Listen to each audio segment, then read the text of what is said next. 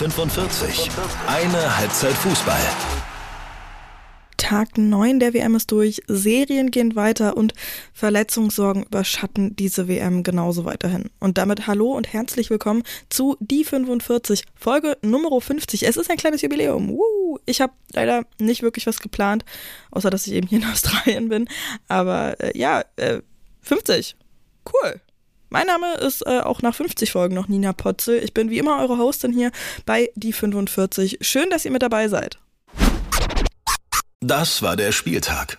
Zum Vormittag hatten wir die Partie Argentinien gegen Südafrika und es war wirklich ein super spannendes Spiel, das zuerst gar nicht danach ausgesehen hat. Also die ersten 60 Minuten, die haben absolut den Südafrikanerinnen gehört. Die haben Druck gemacht wie irre, die hatten Zucht zum Tor, die hatten alles im Griff, aber eben nur zwei Tore drin bis dahin. Linda Mutlalo und Thelma Katlana waren das. Und dann ist in der 60. Minute Jamila Rodriguez eingewechselt worden und die hat das Spiel sowas von verändert. Viel mehr Ideen bei den Argentinerinnen nach vorne, mehr Pässe sind angekommen im letzten Drittel. Und dann hat es erst das 1 zu 2 und dann auch noch ziemlich zügig das 2 zu 2 gegeben. Ab da ist das Spiel wieder total offen gewesen. Also sowas von, das ist hin und her gegangen, fast noch zugunsten der Argentinierinnen. Aber letztendlich bleibt es dabei, weder Südafrika noch Argentinien haben jemals ein WM-Spiel gewinnen können. Bisschen später am Tag hatten wir dann noch England gegen Dänemark und das ist, muss man ganz ehrlich sagen, eine ganz andere Hausnummer gewesen. Zumindest von den Engländerinnen und zumindest in Halbzeit 1. Ey, wie die die Däninnen dominiert haben, das ist so irre gewesen. Die Dänen, die sind echt fast nur mitgelaufen und vor allem richtig früh im Rückstand hinterher. Lauren James, die hat so einen unfassbar tollen Schuss abgeliefert zum 1 zu 0, ey. Kurz vor der 16er Kante ein einziger Strahl mit irrem Tempo. Boah, also das war völlig verrückt. Da hat sie wirklich gezeigt, wieso sie bei so vielen Leuten auf dem Zettel steht. Die muss man auf jeden Fall jetzt sowieso beobachten. Naja, aber danach ist nicht mehr viel passiert, obwohl die Engländerinnen weiter gedrückt haben. Die Abschlüsse waren entweder zu ungenau oder die Däninnen hatten immer irgendwie noch einen Fuß dazwischen. Selbst sind sie zu so drei guten Chancen gekommen, natürlich über Konter dann, ähm, nach Fehlern eben von den Engländerinnen, die nun mal einfach passieren.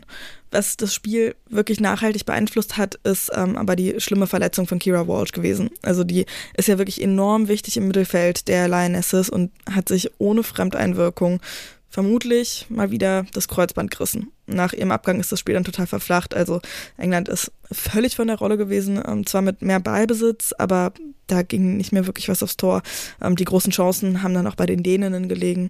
Rumgekommen ist aber nichts, deshalb bleibt es beim 1 zu 0 von Lauren James und eben der bitteren Verletzung von Kira Walsh. Und ähm, so wie Kira Walshs Verletzung das Spiel England gegen Dänemark beeinflusst hat, so ist es bei China gegen Haiti eine rote Karte gewesen. Eine ziemlich frühe. Die Chinesinnen haben alles in der Hand gehabt. Dann ist Zhang Rui nach einer halben Stunde mit offener Sohle in Haitis Offensivmotor Shirley Judy in den Zweikampf gegangen und ähm, hat ja eben die rote Karte bekommen. Haiti ist dann besser ins Spiel gekommen, hat ein Abseitstor erzielt und zur Halbzeit dann auch Starspielerin Melchi Dumornay gebracht. Ähm, ja, in Führung gegangen sind aber die Chinesinnen. Und zwar durch den Elfmeter, den Shuang Wang verwandelt hat. Dabei ist es auch geblieben, auch wenn die Haitianerinnen in einer wirklich chaotischen Nachspielzeit äh, fast auch noch einen Elfmeter bekommen hätten und ähm, auch noch noch mindestens eine dicke Chance hatten, ähm, ganz knapp an dem Pfosten vorbei. Aber anders als der Elfer für China, der erst nach VAR gegeben worden ist, ist der Elfer für Haiti nach VAR zurückgenommen worden. 1 zu 0 für China, also ganz vorbei ist Haitis Traum vom Weiterkommen aber noch nicht. Wenn sie Dänemark schlagen, recht hoch, ja, aber wenn sie das tun und England gegen China gewinnt, dann sind sie Zweite und dann wären sie also im Achtelfinale wenn ich das richtig kalkuliert habe. Nach dem Spiel ist vor dem Spiel. Schweden und Italien machen den zweiten Spieltag für die Gruppe G fix. Wer da gewinnt, ist auch fix weiter. Für die Verliererinnen kann es nochmal ein bisschen eng werden. Und dann haben wir den absoluten Knaller auf der Liste. Frankreich gegen Brasilien aus der Gruppe F. Da bin ich im Stadion mit dabei, freue ich mich sehr. Und zwar mit einem Fanticket und einer befreundeten Person. Das wird richtig super. Problem allerdings für Frankreich, Wendy Renard, die Kapitänin und absoluter Fels in der Brandung da in der Abwehr, fehlt möglicherweise. Die hat die Woche das Training schon nicht wirklich mitmachen können. Aber heute beim Abschlusstraining ist sie dabei gewesen. Also mal gucken, vielleicht wird es ja doch noch was. Wenn Brasilien übrigens gewinnt, dann sind sie auch schon fix weiter. Und dann haben wir aus der Gruppe F auch noch Panama gegen Jamaika. Und Jamaika hat den Französinnen ja im ersten Spiel ziemlich überraschenden Punkt abgeluchst. Also mal gucken, was da jetzt gegen Panama rumkommt. Dann haben wir noch natürlich die News mit am Start. Und ja, da gibt es auch ähm, ja, eine weitere schlechte Neuigkeit aus dem Kader des DFB-Teams. Feli Rauch ist verletzt. Das ist richtig, richtiger Mist, denn dadurch ist im Kader der Nazio nicht eine einzige Außenverteidigerin. Auf der linken Seite, da wo Feli Rauch ja spielt, wäre eigentlich das dann der Job für Caro Simon, aber die hat sich ja schon vor der WM verletzt und ist überhaupt nicht mitgereist. Also, ähm, ja, richtiger Mist. Willi Rauch hat sich wohl im Training das rechte Knie verstaucht und fehlt laut DFB erstmal auf unbestimmte Zeit. Ein möglicher Ersatz wäre jetzt dann Chantal Hagel. Und es gibt auch noch weitere Updates aus dem Krankenlager. Jule Brandt ist zurück im Training. Sie hatte wohl eine leichte, so leichte Rückenbeschwerden und deswegen ein bisschen ausgesetzt. Und auch Lena Oberdorf ist zurück und für das Spiel gegen Kolumbien wohl wieder fit. Also das ist mal eine gute Nachricht. Gibt allerdings wie immer auch ein paar schlechte. Marina Hegering ist immer noch fraglich und die hat immer noch nicht das komplette Training mitgemacht. Sjoke Nüsken, die ja auch verletzt gefehlt hatte, war zumindest beim Training dabei, wenn auch mit bandagiertem Bein. Und Sidney Lohmann, die hat immer noch nicht uneingeschränkt trainiert. Es gibt einen neuen Rekord im US-amerikanischen Fernsehen.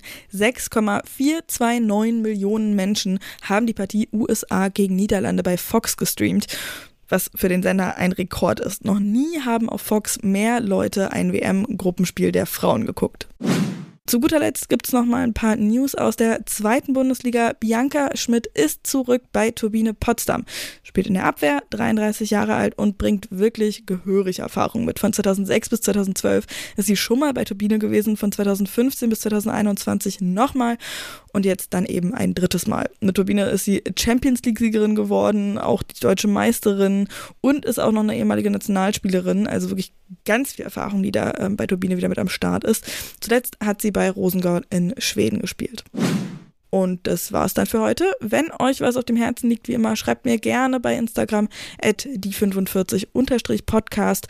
Ähm, ja, freue ich mich immer, wenn ihr mir schreibt. Ähm, können wir auch immer schön diskutieren und äh, freue mich auch sehr über eure Fotos äh, von eurem WM-Bracky oder wenn ihr tatsächlich auch hier seid aus dem Stadion oder so.